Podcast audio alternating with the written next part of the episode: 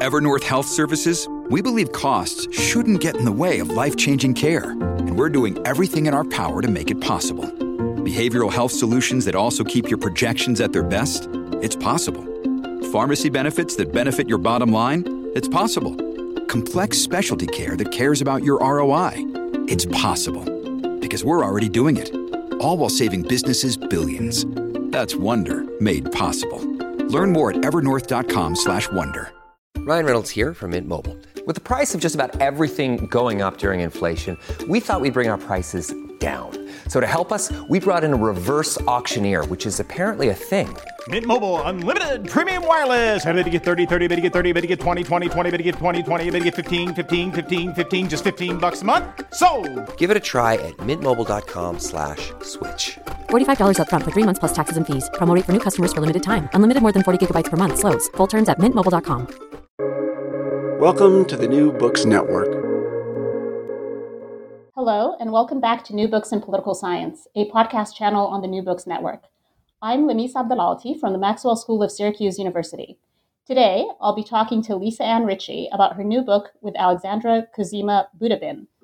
The book is titled Batman Saves the Congo How Celebrities Disrupt the Politics of Development, and it was published by University of Minnesota Press in 2021. This book focuses on Ben Affleck's activities in the Congo to make a broader argument about celebrity humanitarianism. Lisa, welcome to the show. Thank you. Thanks for having me. So I wonder if you could begin the interview by telling us a bit about yourself. Um, sure. Yeah, as you mentioned, my name is Lisa Richey.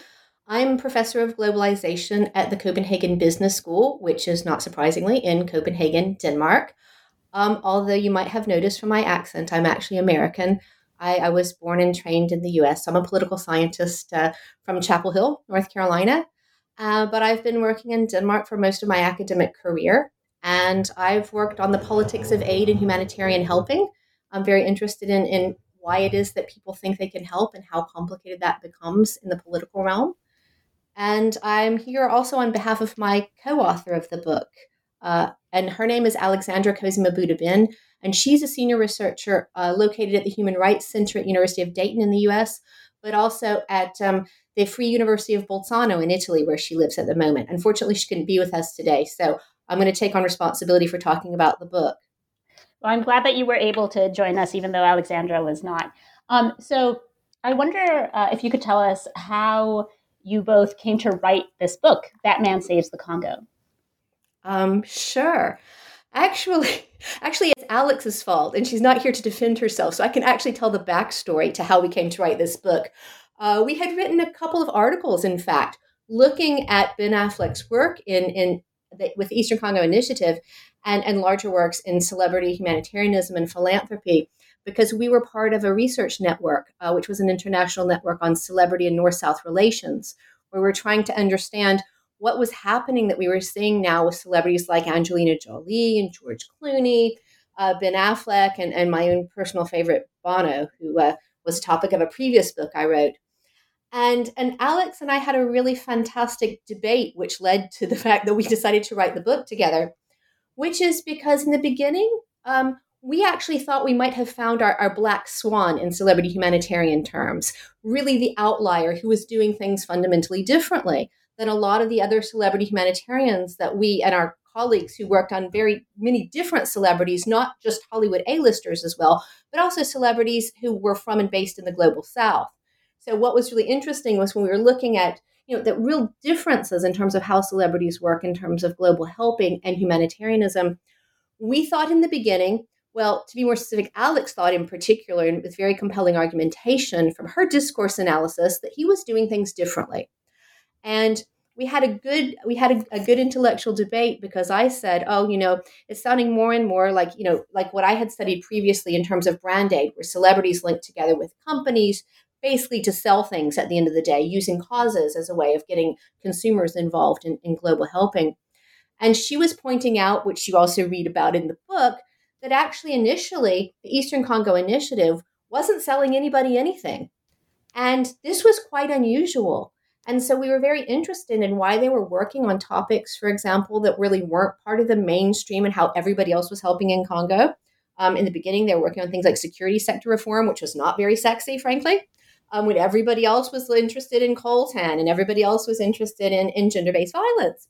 And so Alex said, you know, we really should look more into this because this really might be what we can, what we can actually use to uh, to explain the phenomenon much more clearly.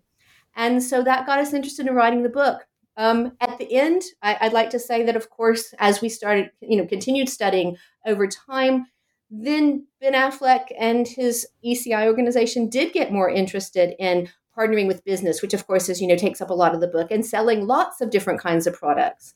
And so at the end of the day, it turned out not to be our black swan example, but to be a really excellent illustration about how the power of celebrity actually can work in terms of really trying, you know, trying to convene different kinds of interests and power, both financial interests, uh, but also representational interest, and you know what what we're getting in terms of the image economy. So that's what we did. That that's why we decided to do it as a book at the end.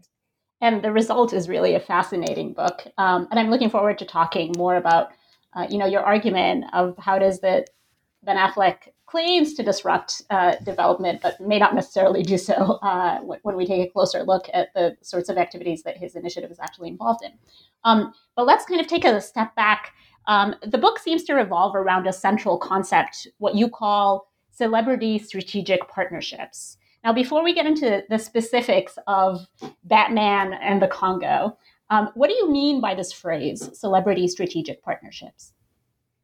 Yeah. Well, Celebrity strategic partnerships is really the term which we've used to identify these series of relationships that we have we have identified as the empirical example from the book, which is the elite networks that work across the political, financial, and philanthropic sectors, which overlap and reinforce each other. So these partnerships are actually the ways in which, um, for example, um, the project Kahawa Bora, which was about better coffee, brought together to revitalize the Congolese coffee sector and support coffee farmers. And this brought together traditional uh, aid partnerships, uh, sorry, aid donors like USAID, you know, the, the U.S. Development Agency, Howard Buffett, the philanthropist, um, also traditional aid partners like Catholic Relief Services and World Coffee Research. And then finally, of course, the, the, the, the primary uh, partner in this collaboration was Starbucks. And so it isn't just the celebrity and the celebrity organization, which was something which was interesting to us, but it was the way in which they were able to form strategic partnerships, which were able to convene both elite resources, again, in terms of financing, but also in terms of elite networks. That's very helpful. Uh, so, your core argument in the book is that there is a relationship that you've kind of already alluded to. There's a relationship between celebrity disruption and neoliberal development. Can you clarify these links for us in general terms? Sure, sure. And I, I, hope to be able to do this. You know, the, the spoiler part of the book argument, I'll, I'll, say this in the beginning just in case somebody doesn't actually get to the end of the podcast. Um, the, the, the spoiler is basically that these kinds of partnerships, which are anchored by celebrity led organizations, linking, as I mentioned before, these traditional actors like the donor agencies with non traditional actors like uh, philanthropists and, you know, um, also, you know, also other elite actors basically rely on the same kinds of infrastructure as old school development and humanitarian organizations and infrastructures, and that at the end of the day, they disrupt very little and they actually help the helpers more than they help the helped. And that's really the unfortunate thing about what happens with celebrity strategic partnerships. So, the links in specific in our book and the arguments are, are basically summarized by these that while celebrities claim that they're disrupting the usual politics of humanitarianism and development, they actually lay bare the practices of elite networking, visibility, and profitable helping. It's one of the big misnomers about celebrity politics that somehow it's more popular and appeals more to the people or the masses. Actually, it's one of the most elitist forms of politics. Also, despite the claims to being innovative and disruptive, um, celebrities actually operate as these elite players in the same kinds of north south relations with access to political and financial capital. And so, therefore, they disrupt very little. And despite the possibility that they could have a long term commitment and performances of the authenticity by celebrities, they actually don't increase any accountability for any constituency, whether those in the North, like the people who actually buy the products and want to support the organizations, or those in the global South, like the Congolese farmers that they're meant to benefit. So, then despite bringing together the traditional and non-traditional actors of humanitarianism through their convening power, the celebrities don't really enable any better representation of beneficiary voices. And so, once again, we actually see the same kinds of power being made basically in terms of, of white saviorism by elite old white men uh, who are primarily based in the North and making alliances with businesses on the, under the idea that they're supposed to be helping people in the South. Now, we're going to get into how it is that this argument plays out uh, in the Congo specifically. Um, but first, the methodology and the data collection in the book is really very wide ranging. Um, can you tell us a little bit about the various methods you use? Sure. And thanks for asking. That is actually one of the absolute joys about talking on a political science podcast. Um, because I often talk to people about the fact that I am a political scientist and they say, you know, well, wow, what you do seems so interdisciplinary. And I say, yes, but actually, what I get from political science is an attention to the methodology and the rigor. Because these are the kinds of things that people are, are much more interested in and say, oh, well, that's just something you can study by, you know, surfing around the internet. And, and one thing that we actually try to do is to take these relationships as elite politics quite seriously. And like other scholars of politics, um, we, we engage in, in a combined kind of, of methodology, which we actually call it, we draw from other scholars, calling a bricolage approach, but where we actually link together ethnography. Um, and this is because we think it's extremely important to actually include actual relationships with people who are Congolese, who are working on Congolese politics based in the US, Congolese people who are working in the Democratic Republic of Congo, North Americans working on both sides, and also other internationals. And so we also include field work. I myself actually went down and did field work in uh, Democratic Republic of Congo and did a, a field site in Kinshasa, which I'll talk to you a little bit more about. But we also engaged other researchers who did some field work for us with farmers and cooperatives in the Eastern Congo and did interviews and focus groups with with beneficiaries of these projects so that we could also get a better understanding of the recipient side and that's where the ethnography comes in and and that also includes 38 interviews that we did both in person and and on on on Skype and and Zoom across the world then we link that with a political economy analysis where we actually need to follow follow the money and this is where we're actually charting the partnerships and the relationships of power that exist between these various collaborators, but also the financial flows. And this has been something which is quite interesting, was quite hard to do, frankly. One of the things that, that everyone's quite secretive about, of course, is, is you know, sex and money. And um, we were trying to figure out where, where it is that all the big money from people like the Buffetts or the Clintons actually go in Congo. And one way we did that was looking through IRS forms. Uh, 990s, you know, any nonprofit has to actually report and so this was one way for us to find out a lot more about where money went. It was also interesting to compare that with annual reports from organizations. Uh, with media reports, of course, there was a lot of media around all these initiatives, which is one thing that Celebrity brings in. Um, and Charity Navigator, there were other places where you could get data for doing the political economy analysis. And then finally, as I mentioned before, uh, we conducted a narrative analysis where we actually did a, an analysis of the text and the visuals that were presented around all of these initiatives from Ben Affleck's organization, from organizations that collaborated with it, so that we could understand more about how the representations of these power relationships were being presented, both to sell products, but also to sell ideas of development. So, very, uh, you know, impressive range uh, of data that's brought to bear here. Um, now, sort of getting to the Congo, which is your main focus uh, in the book, can you set the stage for us? Uh, tell us what humanitarianism related to the Congo looked like before Ben Affleck got involved.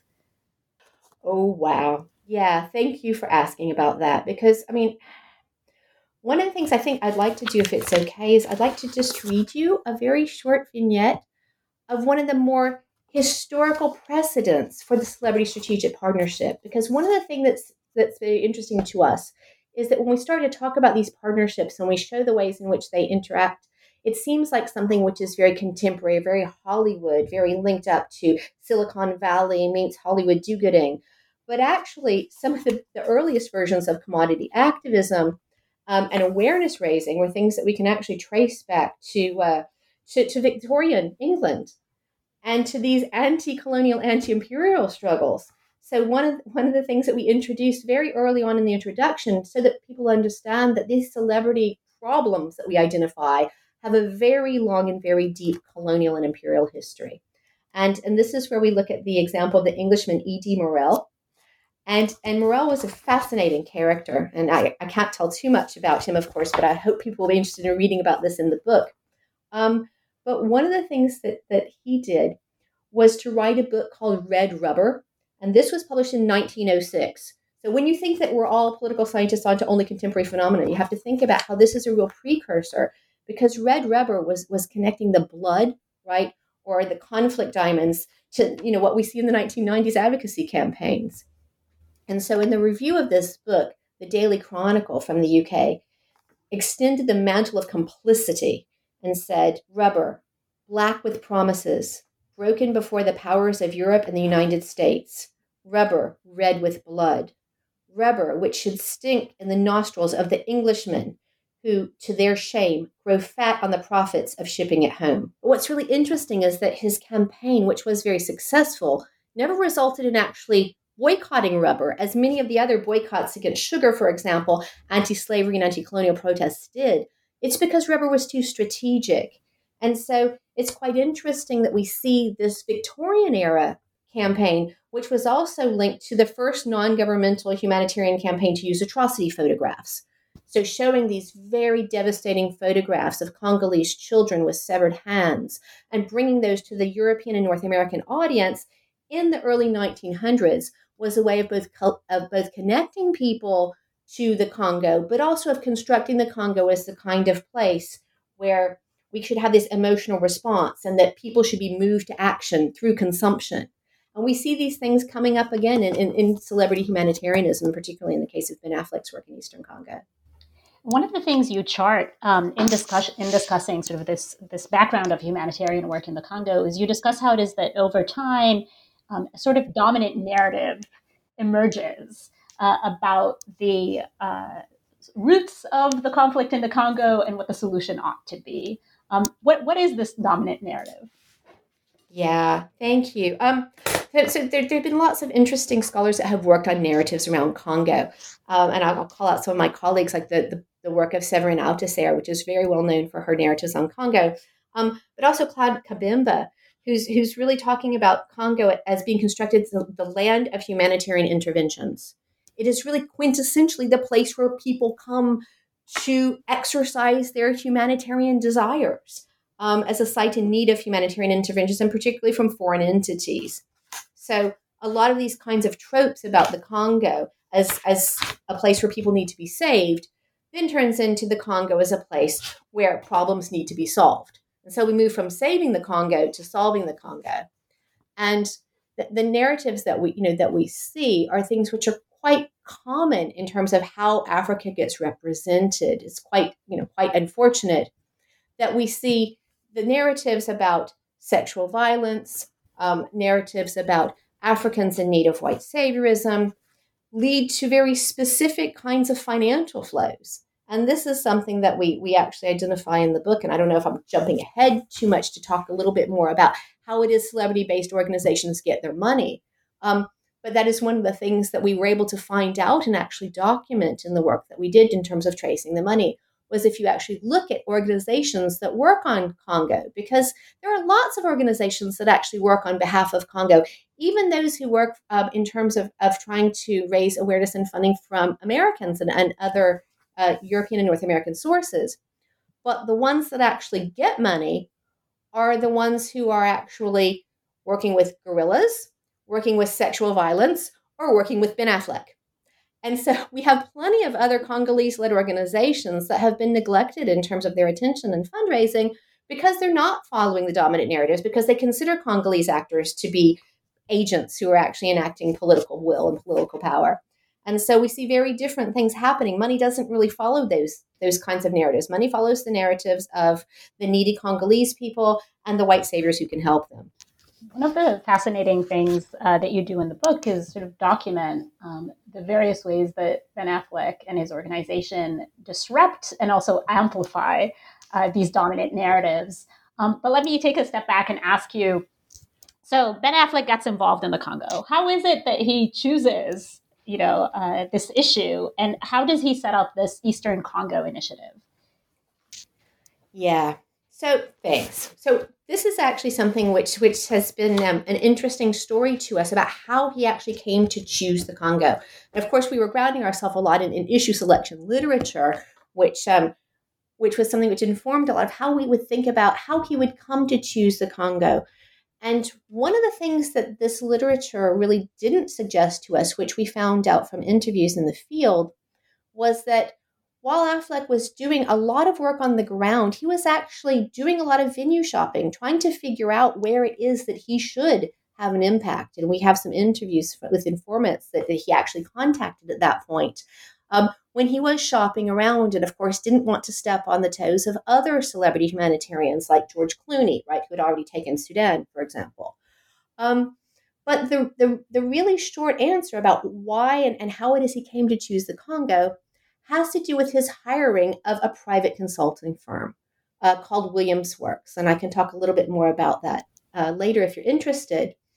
But what's very interesting is that this is never part of the story that actually gets told about the history of, of ECI, the Eastern Congo Initiative, even to people who work inside the organization. In fact, one of the interesting uh, quotes that we got from one of our interviewees, who of course will remain anonymous, was that after she had read our book manuscript, which we asked for comments on to make sure we were representing everyone properly and that we were assuring their anonymity, that one of the most disillusioning parts of the story for her was actually this part the part about how it is he chose the Congo. Because he chose it as a strategic choice on the advice of, of, of Williams Works and Whitney Williams' uh, strategic work in terms of where it is that the political aspirations um, you know, could, could most could be most effective. Because he hired this firm to help him to create this organization and to gain some experience with politics. Because at this point, there was a question about whether Ben Affleck himself might be going into American politics. But Whitney Williams, who comes from a political family, was already very much on that path. And so it's, it's a politically connected Washington, D.C. firm, uh, which is very much uh, dealing with political insiders in D.C. And so she helped Affleck to collect could connect very quickly to philanthropists for funding and to high profile elites to give him credibility. So after touring around in Africa and you know selecting a suitable conflict afflicted country, uh, they then gathered expertise to give him a crash course on the Congo. And so the Eastern Congo Initiative was launched in 2010 after this sort of venue shopping where ECI was able to set itself apart from other development organizations by doing both grant making but also advocacy. And so that was related to their connection to other community based organizations. And this was on the basis of doing, again, a lot of good strategic consulting work and figuring out where he was likely to have the biggest impact. So early on, you described how, um, at least your co-author uh, Ben Affleck and his organization seemed to be a, a black swan, right, um, in the field of celebrity humanitarianism. Can you just clarify a little bit what is it that seemed to set this organization and Ben Affleck apart?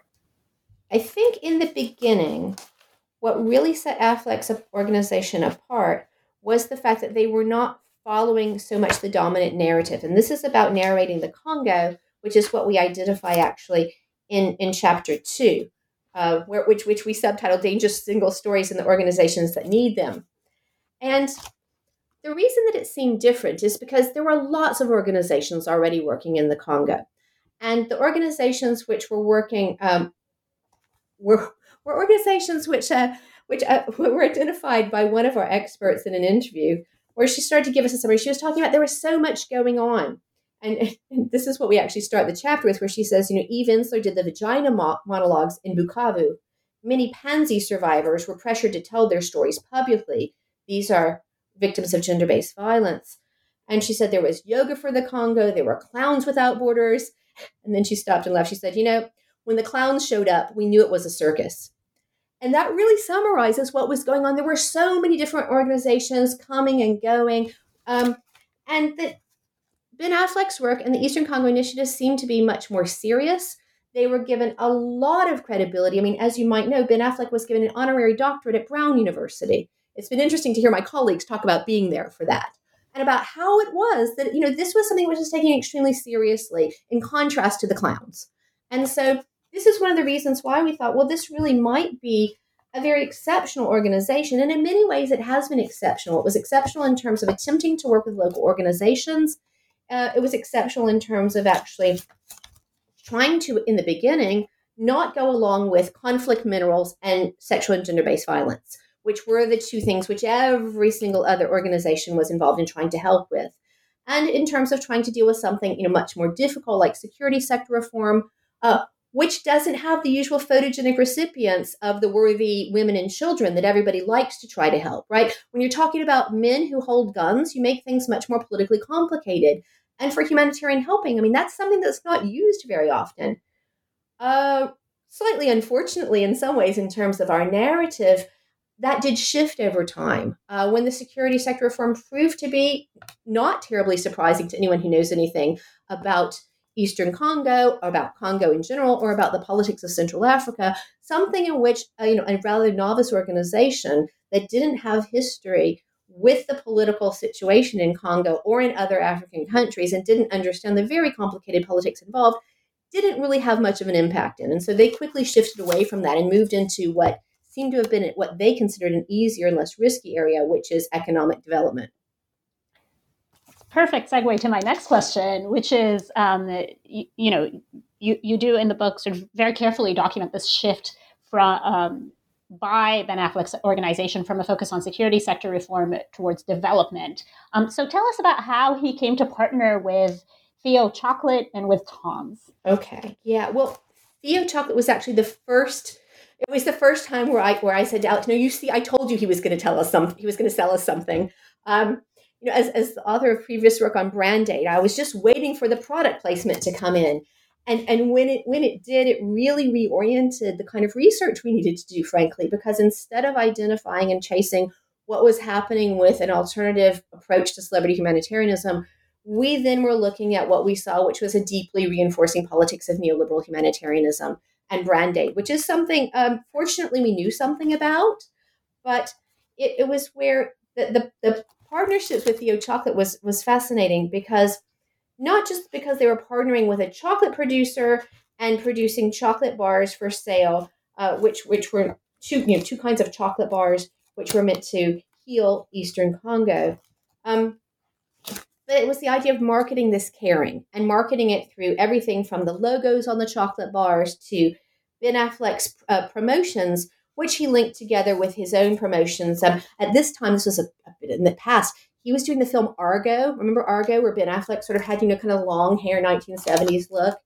And it was interesting because all the media time that he used when he was promoting Argo was also used for product placement for Theo. And not coincidentally, this was also a way of, of putting up the Eastern Congo in the minds of Americans who were meant to buy these, these chocolate bars to support Eastern Congo. And this was actually one of the things that I started doing research really much more seriously about to understand well, what were the representations that he was selling of humanitarian helping, of local development as he sold these chocolate bars.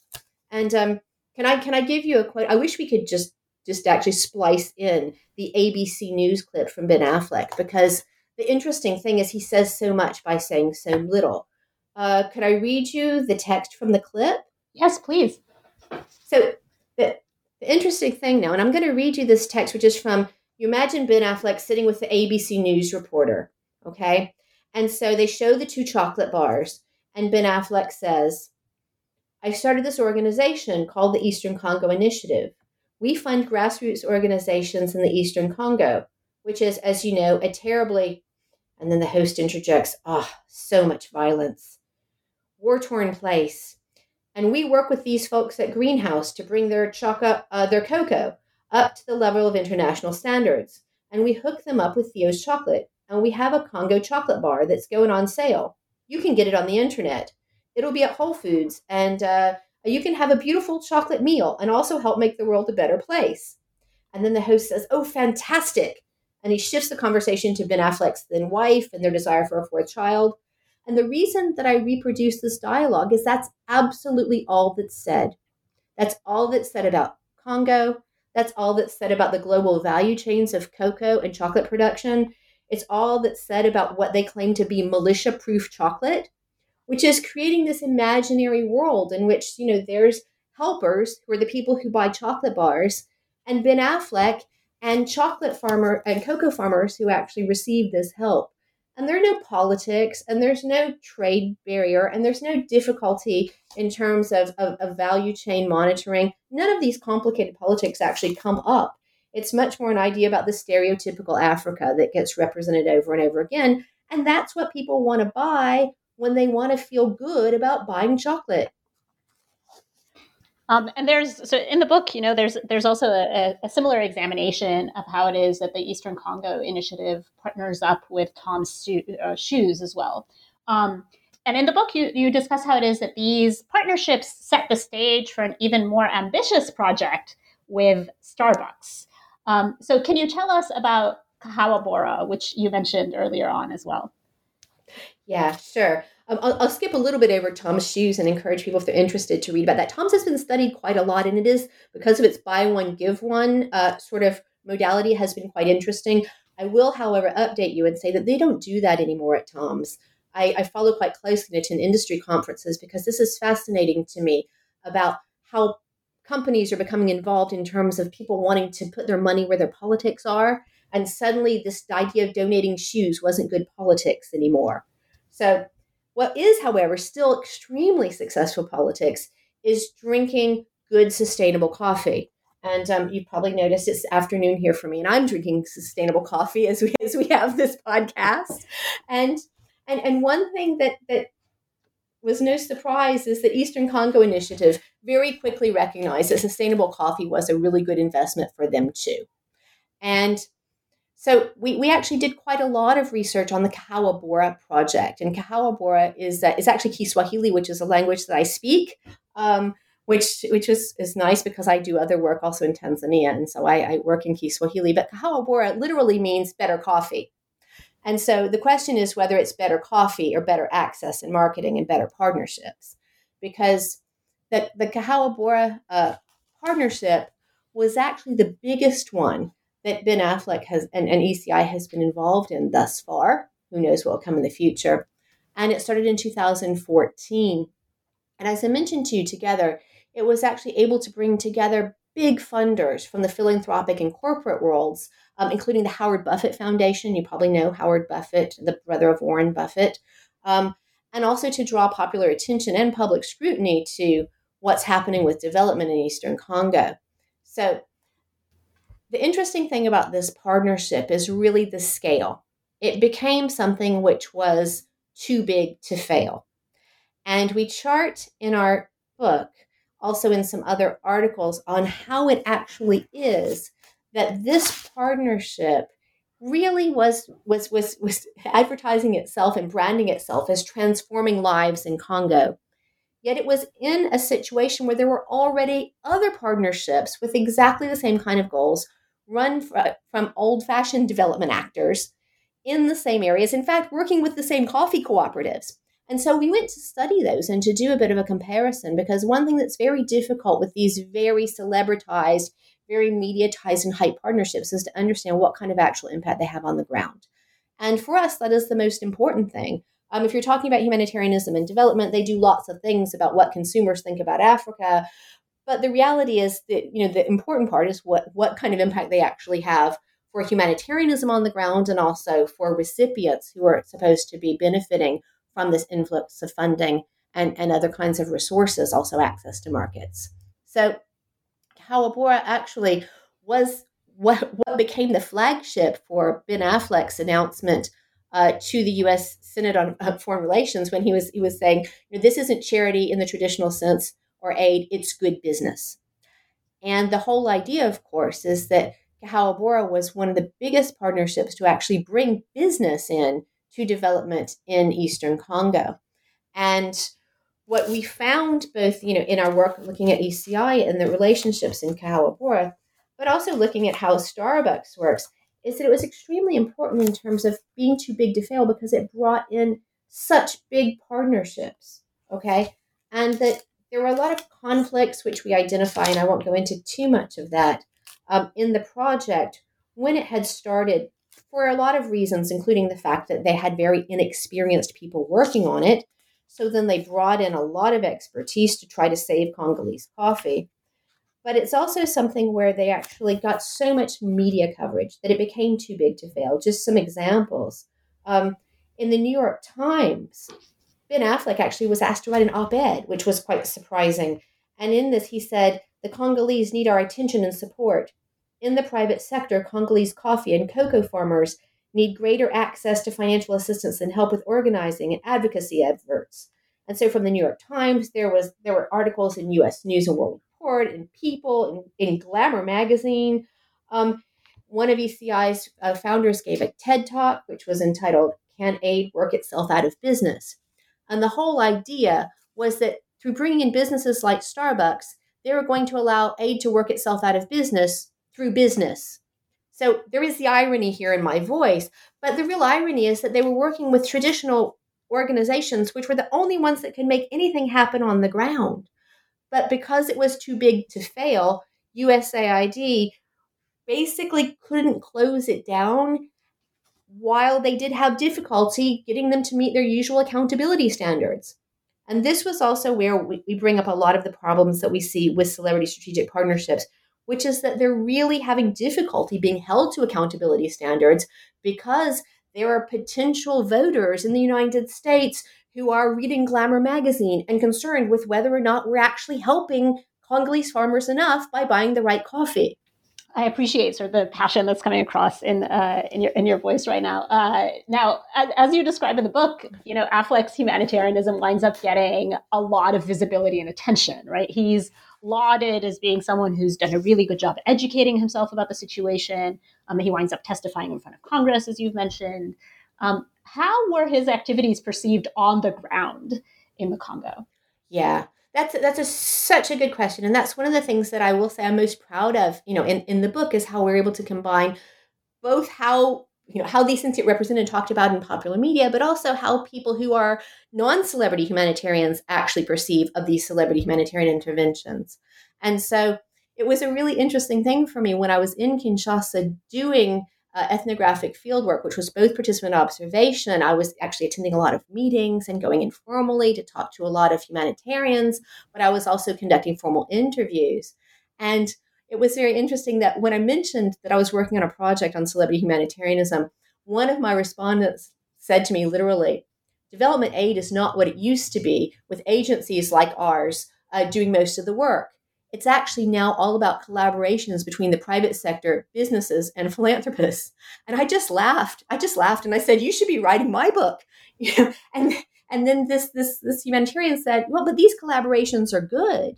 And so I said, "But but you know, tell me more, right? Why why are they good?" Immediately into interviewer mode. And, and then the respondent said, "Well, because they can do things that regular agencies cannot." And so this was one of the perceptions, which was positive, which was that because they're not bound by the same kinds of transparency, of accountability, of regulation that government agencies are bound by, that sometimes that could be a good thing as perceived by some of the celebrity, uh, of the non celebrity humanitarians. But there were also others who were extremely critical. I had one respondent who couldn't meet me in person in Kinshasa and literally insisted to phone interview into me to tell me about how horrible the relationships had been with celebrity humanitarians. And talking about this is someone who had decades of experience, I should also say, at a very high level, um, who was talking about the fact that, you know, no one finds it helpful if a celebrity comes in in the middle of a crisis now, if a celebrity comes into an emergency situation, absolutely no one's going to find that useful. But perhaps if they are visiting once or twice a year, this respondent said, or a dedicated ambassador, maybe then there's a return on the investment. But still, there were fundamental accountability problems. And these were things that were emphasized um, by, by many informants, saying things like, well, they're good for attention, they're good for fundraising, they're good for advocacy, but people don't see the backstage about what kind of pressure they put on organizations, how organizations sometimes can't refuse these visits because they do come with this potential uh, perception of accountability for American voters, who, of course, are important for American funding, uh, congressional funding, which goes through humanitarian and, and, and for development uh, organizations. And, and also the idea that some of them weren't serious uh, one one respondent talks about how they're just nightclubbers looking for adventures, and I laughed. I thought, hmm, they're probably looking in the wrong place if they're coming to Kinshasa and Goma. Um, but they're also described as being arrogant and people who don't listen to the people with experience and the experts in the field. And so, of course, some of the things that we see is a question about competition for expertise space. And we definitely see that while Ben Affleck was actually taken very seriously, and I, I always point that out, he was not uh, one of the people who was talked about as being a nightclubber, right? He was someone who came, who knew his talking points, and who stayed on task and on cue. Angelina Jolie was quite similar. And this a bit of an aside, I continue to ask people about Ben Affleck, and, and people love to talk to me about Angelina Jolie, particularly humanitarian workers who tended to be men of a certain age who, you know, who were very interested in Angelina and the fact that she could absolutely turn on the performance of caring anytime anyone asked her and then turn it off because she is a phenomenal actress. Um, now, obviously, you know, in this interview and also in the book, there's a healthy, do- a healthy dose of skepticism about celebrity humanitarianism and about neoliberal development. Um, do you think that there are better ways for Ben Affleck and others to use their quote unquote celebrity currency? Yeah, yeah, I do. I do. Um, and and I think that Ben Affleck thinks so too. And this is actually something that that respondents have told me. Um, so it's not just us who think that they could do better. I think Ben Affleck also understands. But the problem isn't a question about individuals choosing to act or not act in a certain way. And this is where we get to the more systemic problems of neoliberal development and the ways in which any elite political actors actually perpetuate the kind of biases that we see, which are about being in favor of big business, big interest, and financial capital, and really not taking into consideration the beneficiaries or so called beneficiaries of development. Um, and this is what we talk about about the business of development. That's one reason why I'm actually professor at a business school, which is a sort of surprising place. Sometimes people say, You're so critical. How do you sit at a business school? Well, it's because there is a business that goes around development humanitarianism. And these are, you know, these are certainly perfectly reasonable people who care and there's compassion. That's what we all see. But you also have to understand that's profitable. Okay. So caring has become a very profitable commodity.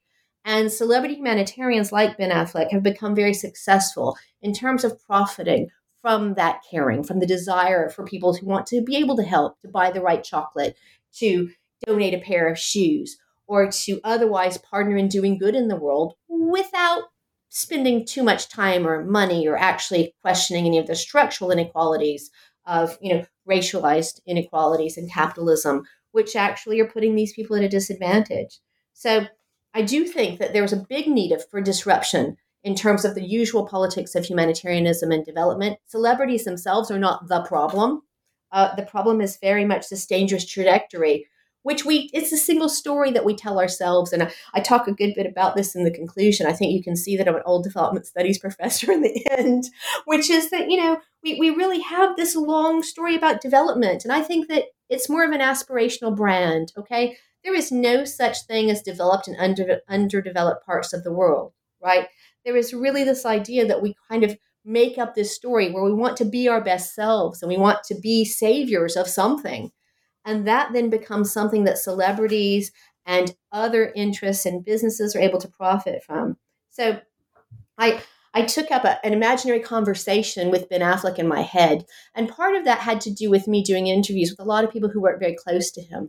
And I will say that I haven't yet been able to speak with uh, Affleck about the book, but I'd really like to. And, and I would really be very interested in hearing in hearing his ideas because I'd like to know whether or not there's anything he can do to shake the system from inside.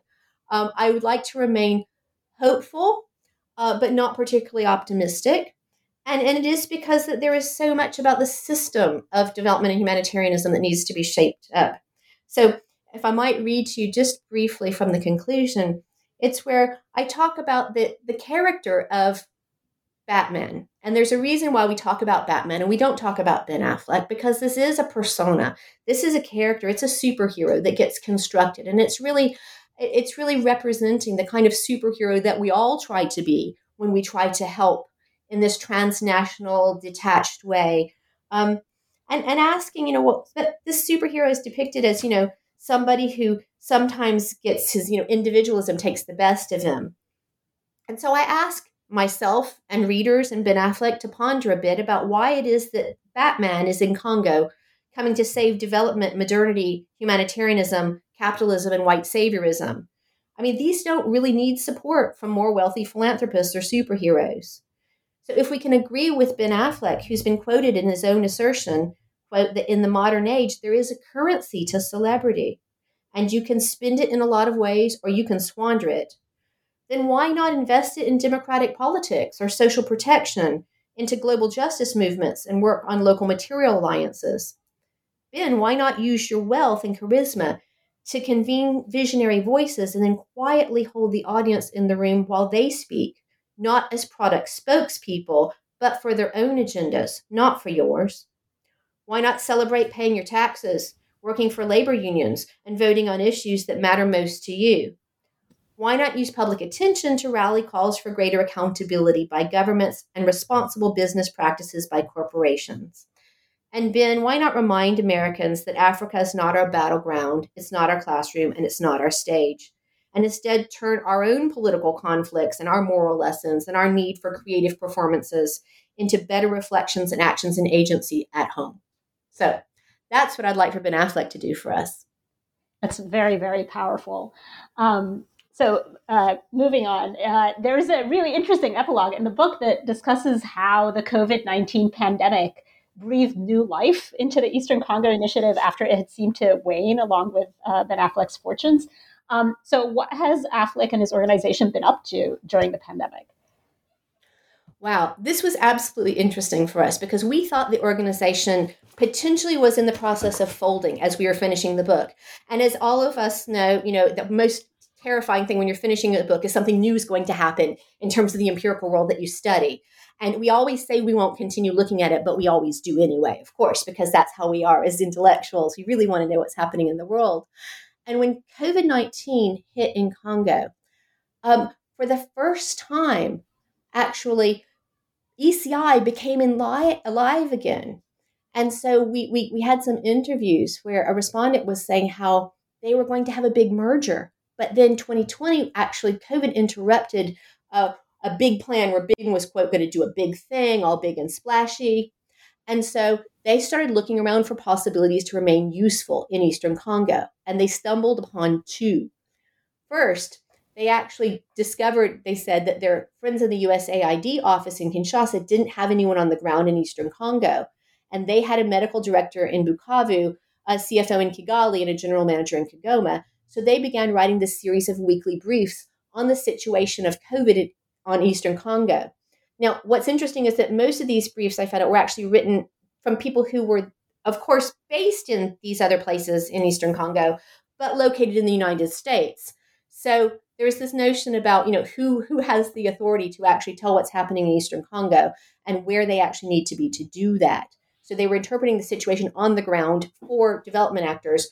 It wasn't clear whether the development actors themselves, USAID, were particularly interested in, in these briefings, but they were available and were very much uh, applauded and promoted as part of the Eastern Congo Initiative's website and social media uh, interface. And the second thing they did, um, which was actually as part of their work on social enterprise, and this is this is work for another day in another book, perhaps, which is where they actually produced educational materials in English, Kiswahili, and French. And these were materials which were actually put out to try to inform people, of course, about uh, you know how to protect themselves from COVID. But they were also marketing materials for a for-profit organization called Asili that ECI had just merged with. And so the idea is that you know of six points, one of them is marketing, pure on marketing, where they say Asili protects your health and your health protects Asili without necessarily making clear that this was a private for profit health organization. Uh, this was also happening in Eastern Congo at the time when the org- when the government was engaged. They were very early on, unlike other African countries like Tanzania, where I work, uh, which was not very early on involved in the fight against COVID. DRC was extremely uh, active. They were active in the Eastern Congo. They also had a lot of international interest. And so it wasn't that there was a lack of government or international donor attention, which a small organization needed to fill. It was that there was an opportunity to service consumers while selling the idea that they were the ones who were going to provide health care for a cost for people who were dealing with COVID. It's so fascinating. Now, obviously, we've only skimmed the surface of uh, the rich content that's in the book. Um, and Lisa, I know we've taken up a lot of your time. So, just one final question. Now that this book is done, what are you working on now? Wow, thanks. Right now, actually, we're, we're working on a number of things. One thing we're doing is we're gonna we're working on a forum piece because we've had the the, the great uh, opportunity of having other scholars discuss the book with us, which has been something for which we're extremely grateful. And we recently had a, a conference panel. Uh, both at the African Studies Association meeting and at the International Humanitarian Studies Association. And so we're working on a forum piece for the Journal of Humanitarian Affairs. And I want to plug the journal. It's a new journal, which is actually quite interesting and aspiring to meet the needs of both scholars and practitioners in humanitarianism and international relations. And so it's a, it's a journal worth your while. It's also open access, which is something I very much support. So for this piece, we're going to prioritize giving voice to other scholars and how these kinds of relationships of power that we've identified in our discussion of strategic partnerships are actually impacting the world, both of humanitarianism elsewhere and the practices of actual humanitarians, but also other scholars and how they think about these uh, resonances between their scholarship and humanitarian uh, understandings. And so that's part of what we're going to do. I'm also doing some other work on commodifying compassion, implication of turning people and causes into marketable things. And that's the large research project that I'm currently running in three countries. So I hope to have a new book that will come out of that once we get all the data in from Italy and Denmark and the US. Those sound like great projects. Um, I really enjoyed our conversation, Lisa. Thank you for being on the show today. Thank you so much for inviting me. And I'm sorry that Alex couldn't be with us. I'm delighted that we got to talk about the book. And thank you so much for reading it. It's fantastic that you did that and you invited us. You're very welcome. The book is Alexandra Cosima Budabin and Lisa Ann Richey's That Man Saves the Congo How Celebrities Disrupt the Politics of Development, published by University of Minnesota Press in 2021. Thank you for listening.